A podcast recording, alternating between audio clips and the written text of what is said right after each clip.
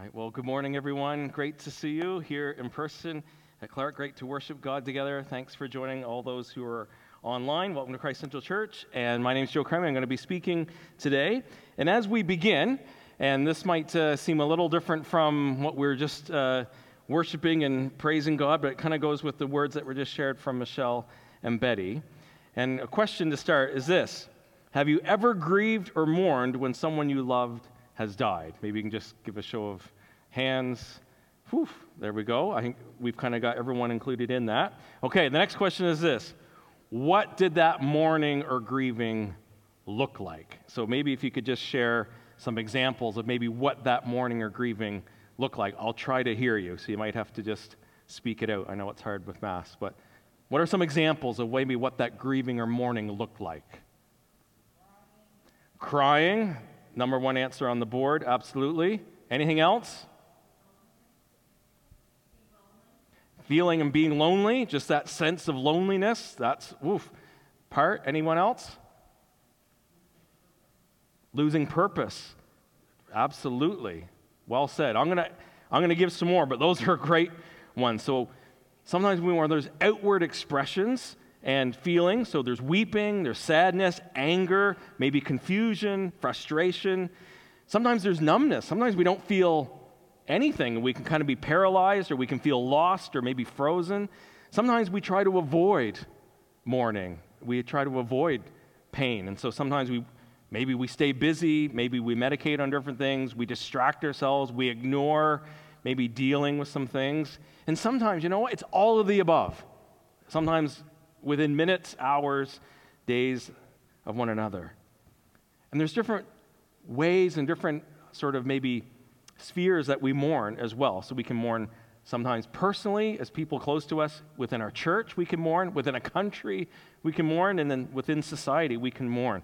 So, upon some personal reflection, for um, over my life, now that I'm getting older, whew, within family, I've had aunts, uncles, grandparents, cousins, my father just last year, within our friend network, neighbors, people you grew up with, and probably, I'll be honest, probably the most difficult um, grieving ones is I've had probably more friends my age die via suicide than anything else.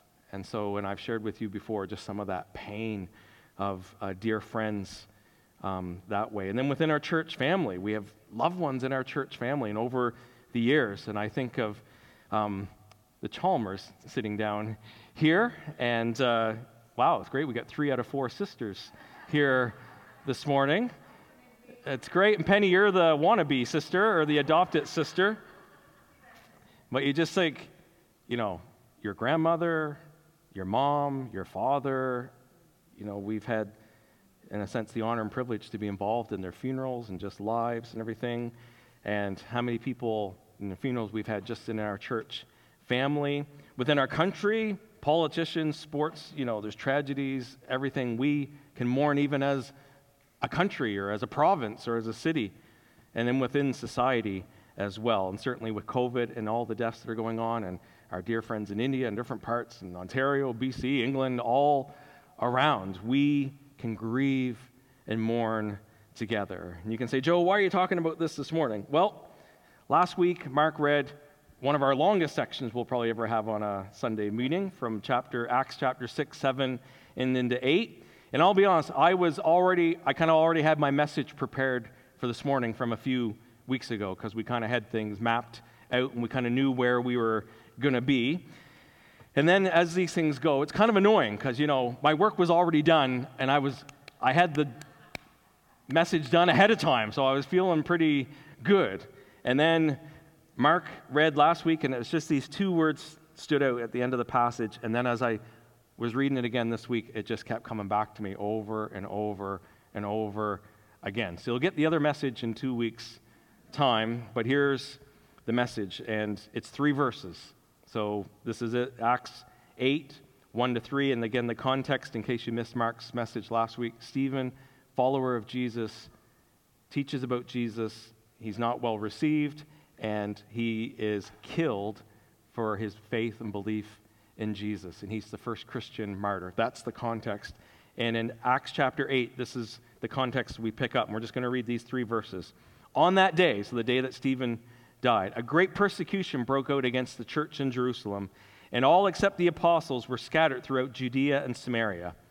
Godly men buried Stephen and mourned deeply for him. But Saul began to destroy the church. Going from house to house, he dragged off both men and women and put them in prison. So those two words just kept going in my head and in my heart mourned deeply, mourned deeply, mourned deeply. And so I just had to just stop and say, God, I think that's what you want to focus on this week. Is just as I was doing, and even I think you could probably do even in Stephen's day. It's like, well, we got a job to do, you know, man down, but we got a job to do, and we're just going to keep on going. But it says that they buried Stephen and they mourned deeply. So I just want to explore that a little bit this morning. I'm sure Gene, who works uh, in the funeral home, uh, hears these statements all the time, and I've heard them over many years. And sometimes, and I'm going to apply it to Stephen, we have good intentions and we say truthful statements that are true, but actually they're not very helpful at the time. So I'm going to give you a few that maybe you've heard, and maybe you've even said, and I think I've even probably said them at times, that are true, and we could apply to them to Stephen. So see if this fits. So Stephen's brutally killed, a very traumatic event. And I'm sure it would be tempting to say this. Could you imagine that this being said about Stephen, his friends? Well, at least Stephen is now in a better place. Or we might say, well, at least Stephen now he's free from pain and suffering. Or we might say, well, at least now Stephen is enjoying the wonders of heaven. And all true, but actually not very helpful because sometimes they can actually short circuit the grieving process that God has for us. It says they mourned deeply. And, folks, I just think God just wants to remind us today, if nothing else, and I'm just trying to be obedient to what I feel is on his heart and what God wants to say to us. We need to face and we need to embrace our grief and our mourning. And we need to stop and just allow us to embrace and feel sorrow and loss and sadness and loneliness and confusion and all those things that come with it. And the Bible actually helps us with this, both in the Old Testament and in the New Testament. In the Old Testament, the book of Psalms, 150 Psalms, most of them have at least components of lament and sorrow and suffering and actually doubting God when it comes to issues such as death. We have the book of Job in the Old Testament, the most of it dealing with grief and loss and not understanding God. We have the book of Jer- Jeremiah, and then we have Jeremiah himself who wrote the book of Lamentations, a whole book just about lament. In the New Testament, we see all kinds of different examples, this being one of them. So, if nothing else, I think we just need to say this there is nothing wrong with Christians mourning other Christians when they die, even though we know we have a great hope that we're going to see them again and that they're safe with Jesus. We're allowed to deeply mourn. Godly men buried Stephen and mourned deeply for him. So, in just doing some research, those two words, mourn deeply, in the Greek, it literally means this to beat one's chest as a sign of intense grief. I don't know if you've ever experienced intense grief. I think I've shared with you before when I was second year university at UMB, um, probably my best friend, like I said, uh, died by suicide. And when I found out, and I'd just been with them and everything, so it was quite a shocking. I literally, I think, passed out. I actually don't remember a whole. I just know I was sobbing and sobbing and sobbing. That intense grief that comes It's intense, it's real, it's expressive. And folks, we don't have to be ashamed. We can be honest, we can be raw, we can be vulnerable. Solomon wrote in Ecclesiastes that there is a time to mourn. Stephen, even though he had dedicated his life to Jesus and he died because of his obedience to Jesus, Mark pointed out so well last week in his message that Stephen is very much like Jesus in his death. You remember Jesus when he died on the cross? He said, Father, into your hands I commit my spirit. And here's G- Stephen being murdered, and he says, Lord Jesus, receive my spirit. Jesus on the cross, Father, forgive them. Stephen in death, Lord, do not hold this sin against them. Stephen was very much like Jesus in his death. But Stephen's friends are very much like Jesus in their mourning deeply. Do you remember Jesus in John chapter 11? We can read, and his close friend Lazarus had died. We read this that Jesus, and he came upon the scene. And it's really fascinating story, isn't it? Because Mary and Martha, Lazarus' sisters, they sent word to Jesus Lazarus is not well. You need to come. We need you. And Jesus actually doesn't come right away. So, talk about a confusing thing. And in the in between of Jesus coming, Lazarus dies. Now, I find it really fascinating because you could think Jesus is going, he's like, I know I'm going to raise him from the dead. And it says, Jesus came upon, and Martha comes, Jesus, if only you had been here. And then he meets Mary, Jesus, if only you had been here. And it says, Jesus comes across, and they're weeping. And instead of going like, folks, chill, I'm going to raise him from the dead, this is what we see Jesus wept. And they said, He wept so much, they said, See how he loved him. And we read in verse 33 of John 11, quote, that Jesus was deeply moved in spirit and troubled. And in verse 38, Jesus, once more, deeply moved, came to the tomb. And those two words, deeply moved, the Greek literally means to stir up like waters being churned up by a storm. Jesus, even though he knew what was coming, was deeply moved. He was stirred, he was churned up. And we can think Jesus, yes, fully God, but Jesus was fully human. And in the humanity of Jesus, Jesus was deeply moved.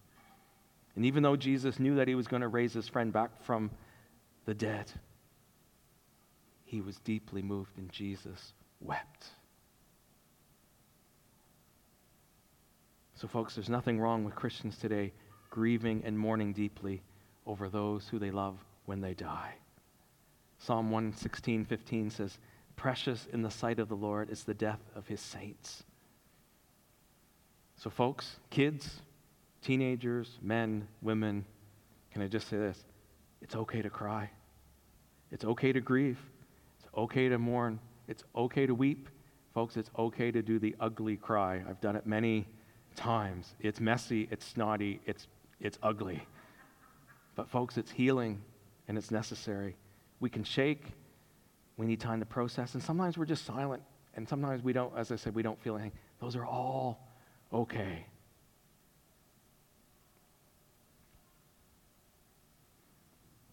So now I can get to part two. But I really want to focus on part one. We can mourn deeply. We can mourn deeply. Now, the good news is, and as we've just been singing about in our worship songs, because Jesus' life and his death and his resurrection and ascension, we can both mourn deeply and we can be deeply hopeful. As we are singing, and as the words came through through Michelle and Betty, the good news is this as we saw Easter, Jesus is risen. Jesus is alive. The resurrection changes everything. And that's what's so good news about Jesus and the gospel. And here's three, just briefly, briefly, three reasons why we can deeply be hopeful because of Jesus. Number one, we can mourn with hope because as Christians we know that death is not the end, but it's a transition. Actually, it's a new beginning. And I love what Michelle shared in that the difference between death and being buried and a seed being planted. And, folks, the good news is this because of Jesus and Him and His resurrection, He defeated Satan and sin and death. And when we put our hope in Jesus Christ, we put our trust in Jesus, even though this earthly body is dying and will someday die and be buried, our spirit goes to be with Jesus. Hallelujah. When we put our hope and faith in Jesus to save us and to keep us, as we give Him our life here on earth, He gives us the gift of eternal life. He puts His Holy Spirit within us. The Bible says that the Holy Spirit is like a down payment, it's guaranteeing what is to come. We belong to Him, we're marked. We no longer belong to ourselves, we're marked as Jesus. And just as Jesus rose from his heavenly throne, can you imagine? All the way through the book of Hebrews, it's all about this Jesus sat down. It is finished. He finished the work. The lamb has been sacrificed, the great high priest. It is finished. So, all through the book of Hebrews, Jesus sat down at the right hand of the Father. And then Stephen's martyred, and what do we read? Stephen looks up and he says, I saw Jesus standing. Whew, Jesus standing. Jesus is coming to meet Stephen, who's coming into his presence. And Jesus rises to greet all of our loved ones who die in faith as his followers. And Christian friends and loved ones who are sick and dealing with infirmities and disabled here on earth, when they die, they're freed from those infirmities the moment they die because their spirit goes to be with Jesus. And good news one day when Jesus comes back, we will live with bodies that will never grow old or never get sick or never die because we're going to receive resurrection bodies. Therefore, we can hope deeply. Whew, hallelujah. We're going to receive new bodies. All you're going to be out of business. No more physio. Hallelujah. We got new bodies. We're going to be like Jesus. That is great news. We got something to look forward to. We can hope deeply. Praise God. Number two, we can mourn with hope because the gospel, the good news of Jesus, gives life and meaning even when life is cut off in its prime. That's a weighty one. I'm going to say that one again. We can mourn with hope because the gospel of Jesus Christ gives life meaning even when life is cut off in its prime. Because, folks, we, can't, we have to deal with the reality that Stephen exited this world way too early from our perspective. It was tragic, it was traumatic. Stephen was cut off in his prime. You think, this guy was like serving the poor, he's preaching the gospel, like he's got like 50 years ahead of him that we need him. But this does not rob Stephen's days on earth of their meaning and their significance. Stephen's untimely death, God still used as a victory and not defeat. He fulfilled so much for God even in his death. Stephen's life had meaning even as he lay dying because he sowed the seeds of future salvation in the heart of Saul, who was there watching from the sidelines. Just imagine. Stephen's dying and there's Saul giving approval, but we know what's going to happen. We have that advantage point. We've seen the rest of the story, but they didn't know that at the time. His death was not in vain. Folks, there's a cost to following Jesus. And Jody's going to talk about this next week with baptism. When we put our faith and hope in Jesus Christ, we're not just adding on something, we're dying to something. We're dying to ourselves. Our old life is dead, and now our lives are for Jesus. And now we actually say, Jesus, you can come and live your life through me. Jesus gave up his life as a sacrifice. Stephen gave up his life as a sacrifice. And God used this seed that died to bring life to others, even though we couldn't immediately see this work. Folks, that really tests our faith, doesn't it? That really tests it. No wonder these guys mourned deeply because they didn't know yet how all this was going to work out. All they knew is that their dear friend, who was on fire for God, who was being used by God, was all of a sudden dead and had to bury his physical body and mourn deeply because they didn't know the rest of the story. Which leads into my third point. We can mourn deeply and deeply hope because God is at work even when we don't understand. And that's a tough one for us to wrestle through. We can mourn deeply and we can deeply hope because God is at work even when we don't understand. Stephen's death, you know what? In some ways, we kind of understand it. We can kind of see, yeah, I can see. But to be honest, we don't really understand it. It's like, God, I don't understand why that had to happen that way. We're going to look in a few chapters ahead in Acts chapter 12. We read this. It says this that James, the brother of John, was killed. Because Herod found, you know, realized, hey, if I kill some Christians, I actually gain popularity. And it says this James, the brother of John, was killed by Herod. And then the rest of the chapter, in chapter 12, is all about this. It's about Peter miraculously being saved from jail. Folks, I don't understand. One sentence James is killed, and then Peter is set free. There's a mystery to it. It tests our faith in Romans 8:28, which to me is just the irony that Paul by the Holy Spirit wrote this. So here's Paul, Saul, Stephen's death, martyr, he's giving his approval, and then years later Paul is able to write this in Romans 8:28. We know that in all things God works for the good of those who love him, who have been called according to his purpose. That gets tested. And there's a lot of times we have to wait on God for days, weeks, months, years, decades. And sometimes we might not figure out until heaven how God was working good out of some of these terrible things. Luke doesn't tell us why God saved the lives of the apostles in chapter 5, but not the life of Stephen in chapter 7 we do see that Stephen's death drove the Christians out of Jerusalem and planted churches throughout Judea, Samaria, Phoenicia, Antioch, and Cyprus, and the whole world began to be changed. The other thing I'll just note this in dealing with grieving, it's natural for us to blame God. We have a lot of questions, we have a lot of doubt, we have a lot of confusion. Why did Stephen die? God, why did you allow this to happen? Can I just add something to that? It's okay, we can be honest with God. But, folks, we have to realize there's a reality as well. We have an enemy. We have an enemy in Satan, we have an enemy in death. It wasn't supposed to be this way. And the Bible describes Satan as a liar, deceiver, usurper, robber, murderer. And somehow, under God's sovereign plan, because He only allows Satan to do so much, as we read in the book of Job. Yet, when Christians die young and in the most puzzling of circumstances, we can mourn with hope because God can still use even death for His purposes and plans. The Psalms operate in the certainty that God allows His people to experience great pain, even if we don't always understand the reason why, yet God is at work. We bury the seed. We don't know how long it's going to take to germinate. We don't know how long it's going to take for it to produce fruit. We don't know when it's going to break through the soil, but we're trusting in God, that God is at work.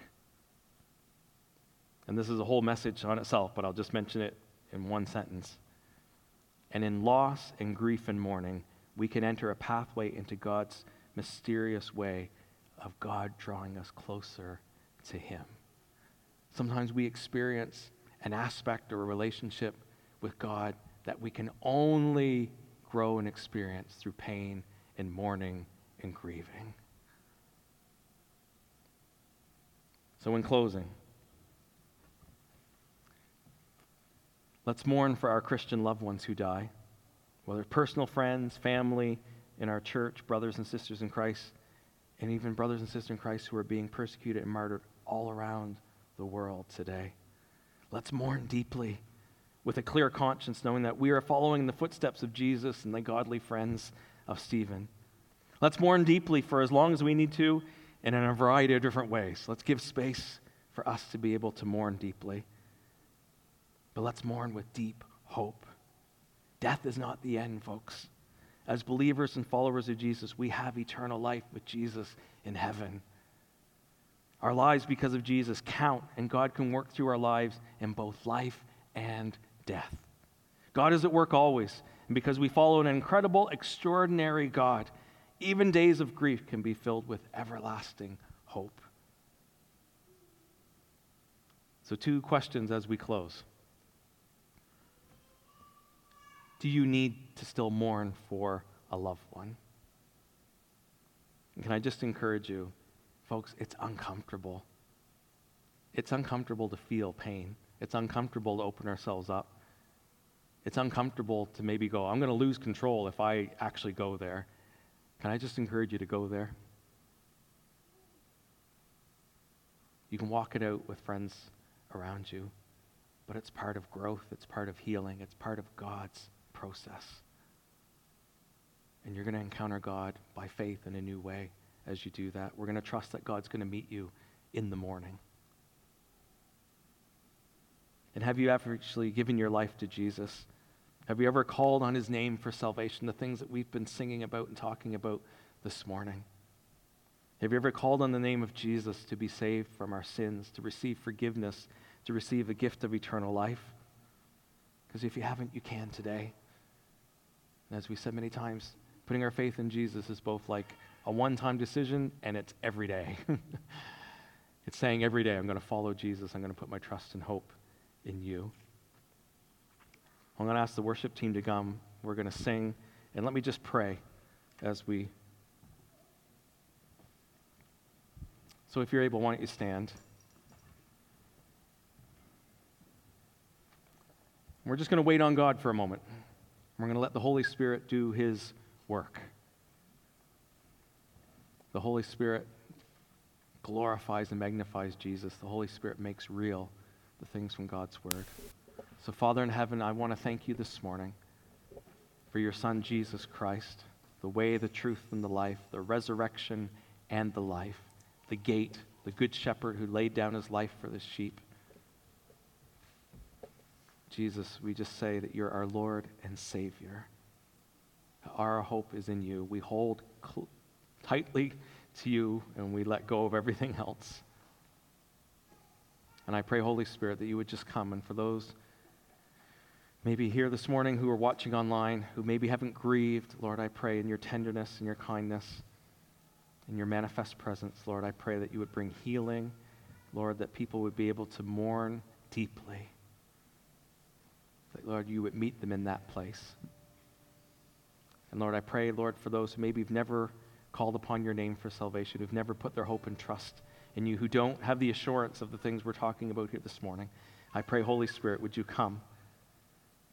Would you enable open hearts for people to call on the name of the Lord to be saved? We thank you and we ask these things in Jesus' mighty name. Amen.